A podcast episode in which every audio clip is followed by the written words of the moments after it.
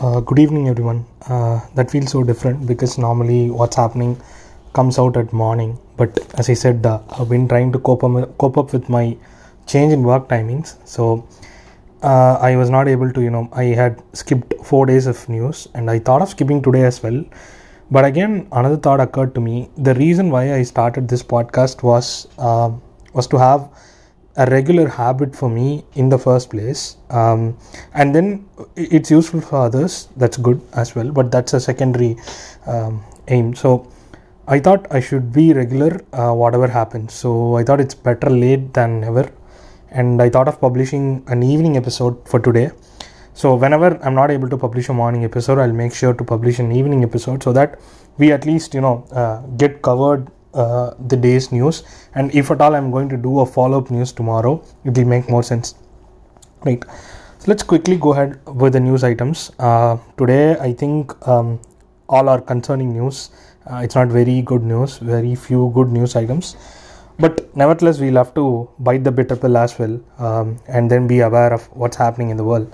So let's go ahead with the uh, news items so let's start with the first news which deals with the pace of vaccination in india we had seen that the seven day av- rolling average uh, of indian of vaccination in india had touched around 50 lakh uh, per day uh, around the mid of July um, before the last 10 days.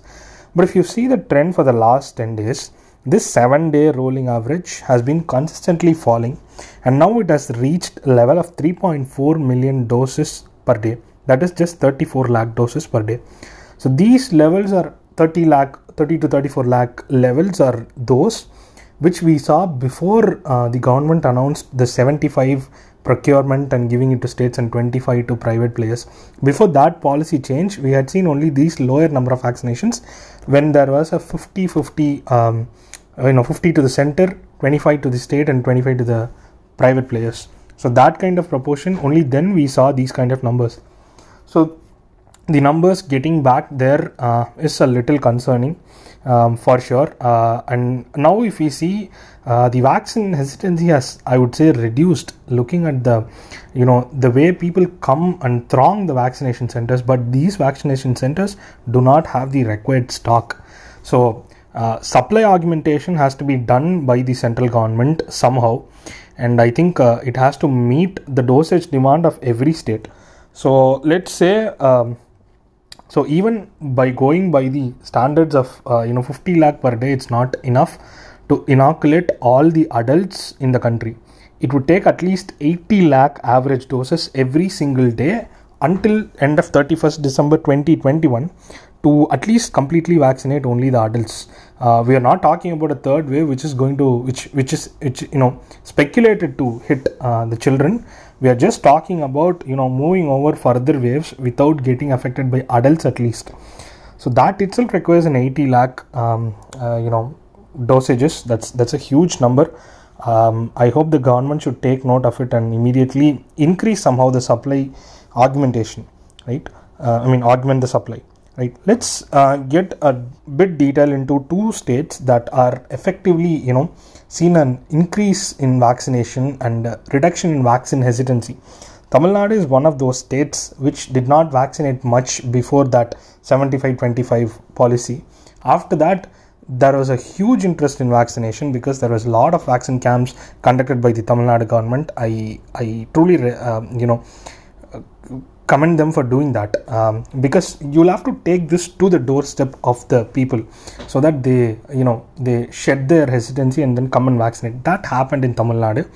And a lot of you know tamil nadu consistently uh, you know finished off the vaccine doses that were delivered by centers and were still waiting for it.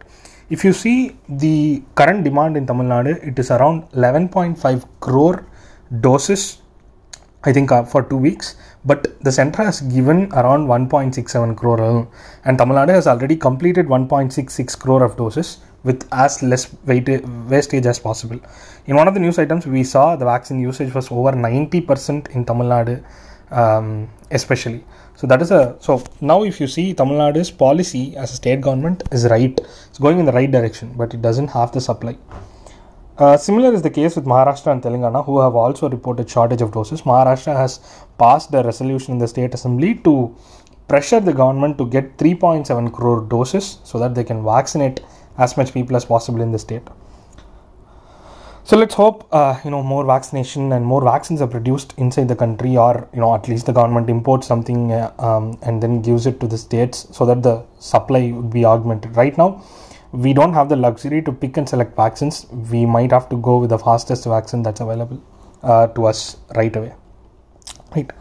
Let's go to the next news. The next news is regarding uh, Kanwar Yatra. So I think a couple of days. Um, uh, you know, Kanwar Yatra was expected to take place um, in the state of Uttarakhand. It is basically a pilgrimage that is done by a lot of people from different states of India walking to a particular temple in Uttarakhand. So this yatra has been officially now suspended. The CM, the recently elected CM Pushkar Dhami has um, informed that this would not take place considering the COVID-19 pandemic. This comes amid um, the UPCM's suggestion that you know by following an RT-PCR negative test we can allow people to take the pilgrimage. But again, that is also a risky affair. So it's good that this yatra has been now suspended. Uh, um, this would definitely reduce the number of cases if at all the yatra would have been taken place right. Next is uh, some some good news we could say. Um, the serum institute of india uh, we have got uh, they have got an approval officially from the uh, russian um, gamaleya institute to uh, start producing the sputnik 5 vaccine on september from september. So it's planning to do 300 million doses per year of sputnik 5 so i think after september and in october we'll have more vaccines be available with respect to sputnik and as we saw, um, uh, there might be two other vaccines, Novavax and Zydus Cadila's vaccine as well. Uh, so we'll have to uh, kind of we might have more vaccines around uh, October, November. It's it's up to the state and central governments to again get make sure of the supply and then take it to the people as much as possible. Right. The next news is also a bit concerning. Uh, patient zero of COVID 19 in India in Kerala, who was a student from Wuhan Medical College. Uh, she was the first person who contracted COVID in India, so that's why she's called patient zero. And uh, uh, she has now contracted it again after a year and a half, you could say. Uh, the reason being that she, one of the reasons is she's not vaccinated, but again, she's still continuing her studies from India. She hasn't gone to Wuhan, uh, she has contracted it here. So so that is one news that is also concerning because it's not like you get covid after one year you won't get it ever in your lifetime. You might get covid. Even after vaccination you might get covid but it'll be mild and it could be passed off uh, rather than you know getting hospitalized and uh, um, getting oxygen supply and making it you know it becoming severe. That would be prevented by vaccination right. The next news again one more concerning news. Um, I, will close off with one more item after this uh, that is also concerning. So uh, so himachal pradesh um, as a region is a hilly area that we know of but there are regular landslides and uh, flash floods happening there. Uh, one such incident has happened now in multiple places of himachal pradesh um, landslides and um, flash floods flash floods are happening um, and uh, it has destroyed houses cars and all of the properties. Uh, the national disaster response force is in himachal pradesh to coordinate the relief works. There are nine people still uh, struck up on a particular landslide location. Let's hope they'll be res- rescued alive. One person has already died. So the situation is um, a bit uh, concerning amid this covid pandemic but let's hope you know uh, before any other case rises or anything happens this is corrected and the people are put back in a safe place. The government has promised houses for people whoever have got them destroyed completely.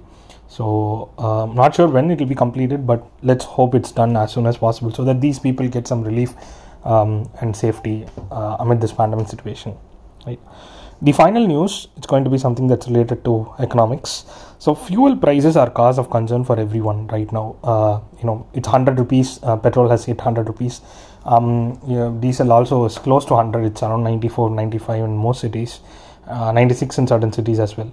So with respect to petrol, it's a uh, it's a very very highly used commodity by the middle class people and uh, the lower middle class people as well because anybody who has you know who has to um, move between places now prefer vehicles whether it be two wheeler or four wheeler four wheelers are still you could say luxury for lower middle class people but most people do have two wheelers uh, even in emis they get it and they use it for their business. So apart from eating on their profits uh, because people who are driving two wheelers would not be doing uh, businesses crores of rupees at, at least not, not most people they'd be doing a business that will support them only day to day. Even in that the fuel share eats up most of the um, uh, you know you could say most of the share of what they earn. And this is one more part is concerning is that not only among lower middle class people but generally people uh, tend to cut down on other items right? Uh, like for example today if i spend 100 rupees for petrol i would not buy um, one of the vegetables that i thought i should buy or fruit that i should buy. Something like that. You could substitute any good for that. So this is happening. So because of the rise in fuel prices people aren't buying any other goods. Or they are cutting down on the regular consumption of other goods? So what this would lead to is if this continues this trend continues for few more months people would be accustomed to not buy those goods at all and they would be continuously spending on fuel. Even when you reduce the fuel prices uh, the people's behavior will not immediately go back to buying those items. It will still be you know down. So at that time the demand for those goods would also be down. And again when the demand is down that's when the economy uh, you know starts to spiral down. Um, in, in any way any any all over the world the only way to revive an economy is increase the demand that is not production demand. So you'll have to put the money into the hands of the people for them to go and buy goods. If they don't have the money at all they won't buy goods at all. And uh, the goods that were already produced would be a surplus and uh, that will be sitting in godowns as wastage. And that will also lead to losses for the business. And with more losses business would gradually wind down. So it's a you could say vicious spiral uh, that will happen if the fuel price is increased. One more point to note is that when the fuel prices increase the prices of all other goods invariably increase as well.